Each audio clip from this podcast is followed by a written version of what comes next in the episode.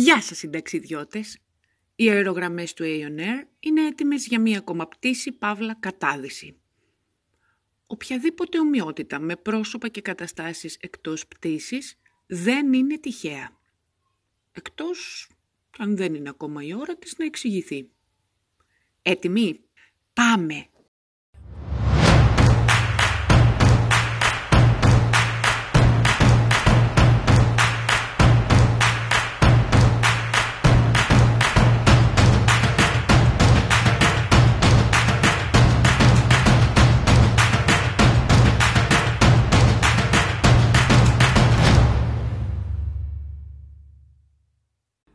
Συνταξιδιώτες. Σήμερα το Aeon Air ασχολείται με ένα βαρύ θέμα. Με τις ταμπέλες, τις ετικέτες, τους χαρακτηρισμούς που βάζουμε στον εαυτό μας και στους άλλους. Ε, όσο να πεις, έχει βάρος αυτό.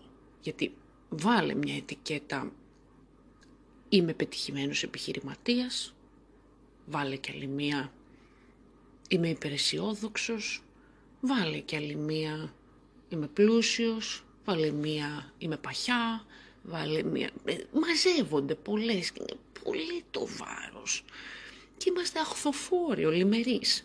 Λοιπόν, αυτό που έχω προσέξει είναι ότι τα τελευταία χρόνια είναι αρκετές οι φωνές που μιλάνε για αποταμπελοποίηση, ας το πούμε έτσι, για την απελευθέρωσή μας, για την ανάγκη απελευθέρωσής μας από το να βάζουμε ταμπέλες στον εαυτό μας.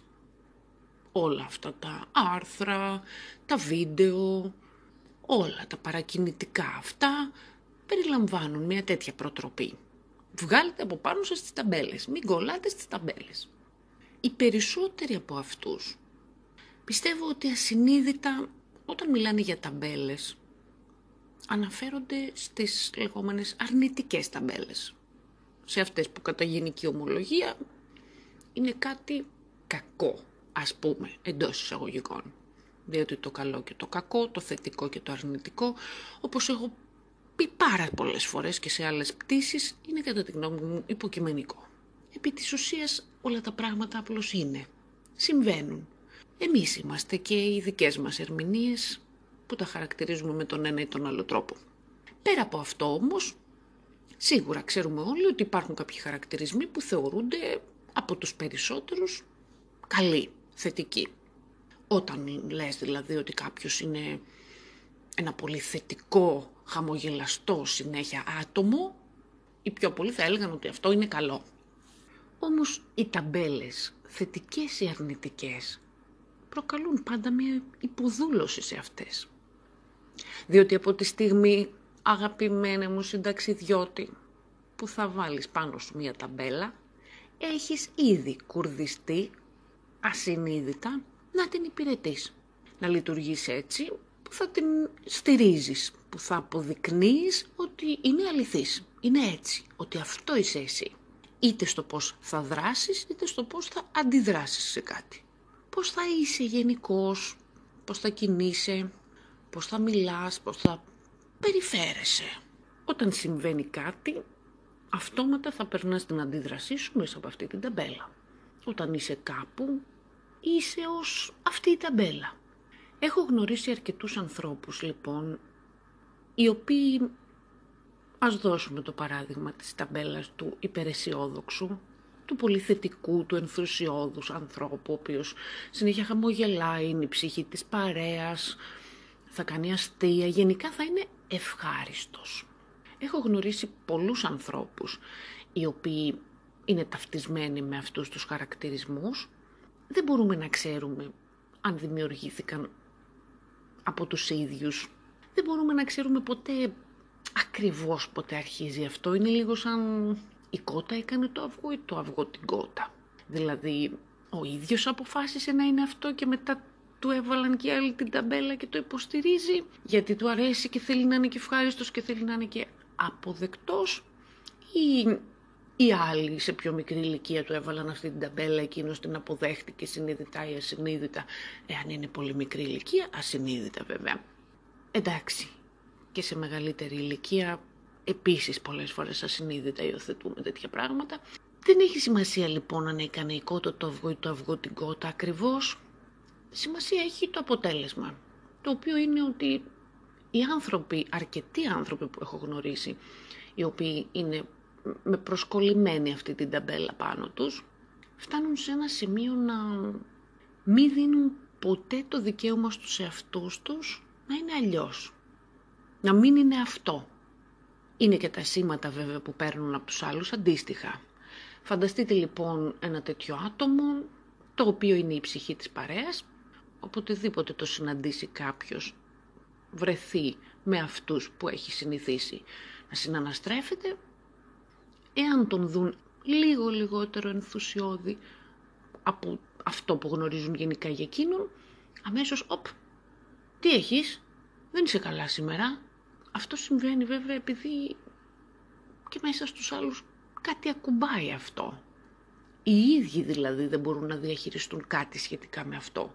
Δεν μπορούν να διαχειριστούν τους εαυτούς τους δίπλα σε, σε κάτι που δεν έχουν συνηθίσει, για παράδειγμα. Και ο ίδιος ο άνθρωπος βέβαια όταν παίρνει αυτά τα σήματα, επειδή οι περισσότεροι άνθρωποι επηρεάζονται πολύ εύκολα από τη γνώμη που έχει το περιβάλλον τους για αυτούς, αυτομάτως, οπ, συνετίζονται, προσαρμόζονται στο ρόλο που έχουν αναλάβει. Αρκετοί τέτοιοι άνθρωποι λοιπόν έχουν βρεθεί μπροστά μου, οι οποίοι σε στιγμές και σε φάσεις της ζωής τους που δεν νιώθουν τόσο καλά, δεν νιώθουν ότι θέλουν να είναι οι cheerleaders της παρέας, δεν επιτρέπουν στον εαυτό τους να το εκφράσει αυτό. Και το πιο βαρύ απ' όλα δεν είναι ότι δεν επιτρέπουν να το εκφράσει αυτό ο εαυτός τους όταν είναι με άλλους, αλλά ούτε και όταν είναι μόνοι τους. Δηλαδή η άρνηση και η προσποίηση ξεκινάει από πριν βρεθούν με τους άλλους ή όταν γυρίσουν σπίτι επίσης και θα αρχίσει αυτό να δίνει σήματα από μέσα ότι κάτι δεν πάει καλά, ότι υπάρχει μια θλίψη, δεν αφήνονται σε αυτό. Και το θέμα δεν θα ήταν ακριβώς να αφαιθούν σε αυτό, αλλά να το παρατηρήσουν. Να του δώσουν λίγο χώρο να υπάρξει και να μπορέσουν να το περιεργαστούν και να δουν τι έχει ρε παιδί μου τέλος πάντων αυτό να μου πει. Γιατί εγώ αυτή την περίοδο ή σήμερα νιώθω κάπου ένα αγκάθι μέσα ή ένα βάρος; Αυτό λοιπόν συνήθως σταδιακά φουντώνει. Γιατί όταν ο εαυτός σου σου δίνει σήματα μέσα και εσύ δεν ακούς, θα φωνάξει πιο δυνατά. Είναι όπως είναι κάποιος μες στο σπίτι και είναι στο άλλο δωμάτιο και λες ας πούμε «Πέτρο» και δεν ακούει. Ε, μετά δεν θα πεις «Πέτρο» θα το πεις πιο δυνατά. Έτσι και ο εαυτός. Αυτό λοιπόν μπορεί να συνεχιστεί για πάρα πολύ καιρό. Μέχρι καθένας φυσικά να είναι έτοιμος να αποδεχτεί αυτά τα σήματα. Δεν υπάρχει κάποια επίκριση. Καθένας πάντα κάνει αυτό που είναι να κάνει στο χρόνο που είναι να γίνει.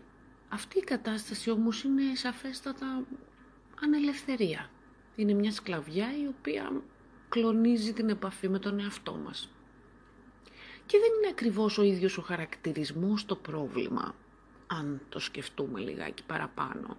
Δεν φταίει ακριβώς η ίδια η ταμπέλα, αλλά το γεγονός ότι εμείς ασυνείδητα και αυτόματα την ταυτίζουμε με το είναι μας. Την κάνουμε είναι μας. Η προσκόλληση λοιπόν είναι επί της ουσίας ανελευθερία και όχι ακριβώς η ίδια η ταμπέλα. Γιατί ένας χαρακτηρισμός, εντάξει, είναι ένας χαρακτηρισμός. Μπορώ να εκδηλώσω μια θετική συμπεριφορά όταν νιώθω το ίδιο και μέσα μου και βλέπω ότι αυτή είναι η κατάλληλη ανταπόκριση στην κατάσταση που ζω.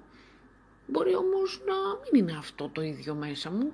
Οπότε ποιο είναι το θέμα τελικά; Για πόσο μπορώ να υπάρχει μια σύγκρουση του πεδίου εντός με αυτό που εκδηλώνω εκτός; Και αν συνεχίσω, πού μπορεί να οδηγήσει αυτό; Ποιες μπορεί να είναι οι συνέπειες; Και αυτό είναι ένα μεγάλο θέμα στην ταξιδιώτη μου, διότι για οποιαδήποτε αλλαγή θέλει καθένας να κάνει, η προϋπόθεση για να την κάνει είναι πρώτα να έχει δει, να έχει συνειδητοποιήσει ποιες είναι οι συνέπειες που η αυτόματη συμπεριφορά του έχει στον ίδιο και στη ζωή του. Διότι αν δεν μπορεί να δει αυτό είναι δύσκολη η αλλαγή. Δύσκολη είναι ούτως ή άλλως. Απλά πάει πιο μακριά. Θα έρθει βέβαια στην ώρα της. Και οποιαδήποτε αλλαγή θέλουμε να δούμε στο εξωτερικό πεδίο, ο μόνος τρόπος για να τη δούμε να εκδηλώνεται είναι να γίνει πρώτα στο εσωτερικό. Γιατί αυτά που συμβαίνουν έξω από εμάς δεν μπορούμε να τα ελέγξουμε. Ούτε την εξέλιξή τους, ούτε πώς είναι, ούτε πώς θα έρθουν. Αυτό ακούγεται στους περισσότερους κάπως απογοητευτικό. Δεν είναι όμως γιατί δεν σταματάει εκεί, πάει παραπέρα. Αυτά που συμβαίνουν έξω δεν μπορούμε να τα ελέγξουμε, αλλά αυτό που μπορούμε σίγουρα να ελέγξουμε είναι το πώς θα επιδράσουν αυτά μέσα μας. Το αν και το πώς θα μας επηρεάσουν. Μπορώ να εργάζομαι έτσι εσωτερικά, να εργάζομαι με το να είμαι όσο πιο συνειδητή, συνειδητός μπορώ να είμαι, να έχω όσο το δυνατόν περισσότερη επίγνωση του πώς συμπεριφέρομαι εσωτερικά και εξωτερικά, πώς σκέφτομαι, τι κάνω και γιατί. Και κάνοντας αυτό το έργο εσωτερικά, να συμπεραίνω πράγματα, να ασχολούμαι με αυτά και ουσιαστικά να μπορώ να προετοιμάζομαι έτσι, να κάνω κάποιο είδους προπόνηση εσωτερική, μια ενίσχυση, γνωρίζοντας σιγά σιγά ποια είναι αυτά που κρύβει μέσα εκείνο το μαύρο κουτί του υποσυνείδητου και να τα φέρνω στο φως και αυτή η ενίσχυση, η εσωτερική προπόνηση είναι σαν να με βρίσκει έτοιμο, έτοιμο πόλεμο. Ό,τι είναι η προπόνηση, προπονημένο για να μπω στον αγώνα. Και είναι αλλιώς μετά, όταν έχω κάνει προπόνηση, αλλιώς θα αντιμετωπίσω αυτά που γίνονται στο γήπεδο. Δύσκολος αγώνας και αυτός η προπόνηση εννοώ, αλλά είναι ο μόνος δρόμος προς την ελευθερία. Και μιας και είπα ελευθερία, συνδέομαι τώρα με την ανελευθερία που είπα νωρίτερα σχετικά με τις ταμπέλες. Οπότε το ερώτημα είναι, συνταξιδιώτη μου, εσύ ποιες θετικές ή αρνητικές ταμπέλες υπηρετείς; Κάτσε να τις δεις μια μέρα. Τώρα που είμαστε και σχετικά κλεισμένοι, να μια ωραία ευκαιρία γιατί πάντα οι κρίσεις όπως όλα, έτσι και οι κρίσεις έχουν και θετικά και αρνητικά. Να λοιπόν αυτή η κρίση που λέγεται κορονοϊός, που φέρνει ένα περισσότερο εγκλισμό, λίγο περισσότερη μοναχικότητα, λίγο περισσότερη επαφή με τον εαυτό μας. Για βάλε κάτω καμιά μέρα και πες, εγώ τι τίτλους έχω για τον εαυτό μου είτε από τους άλλους που εγώ εν τέλει αποδέχτηκα να τους έχω, είτε από μένα απευθείας γιατί τους έχω και πόσοι από την καθημερινότητά μου και τη δράση μου περνάει μέσα από αυτές τις ταμπέλες και με αγωνία προσπαθώ να τις υποστηρίξω. Και κυρίως, τι κερδίζω από αυτό και τι μου κοστίζει. Και μετά ζήγησε συντάξει διότι μου. Ζήγησε το κέρδος και το κόστος. Και δες, εσύ. Όχι εγώ για σένα. Κανείς άλλος για σένα. Εσύ αυτό το κέρδος εντός ή εκτός εισαγωγικών που έχεις αξίζει το κόστος που πληρώνεις;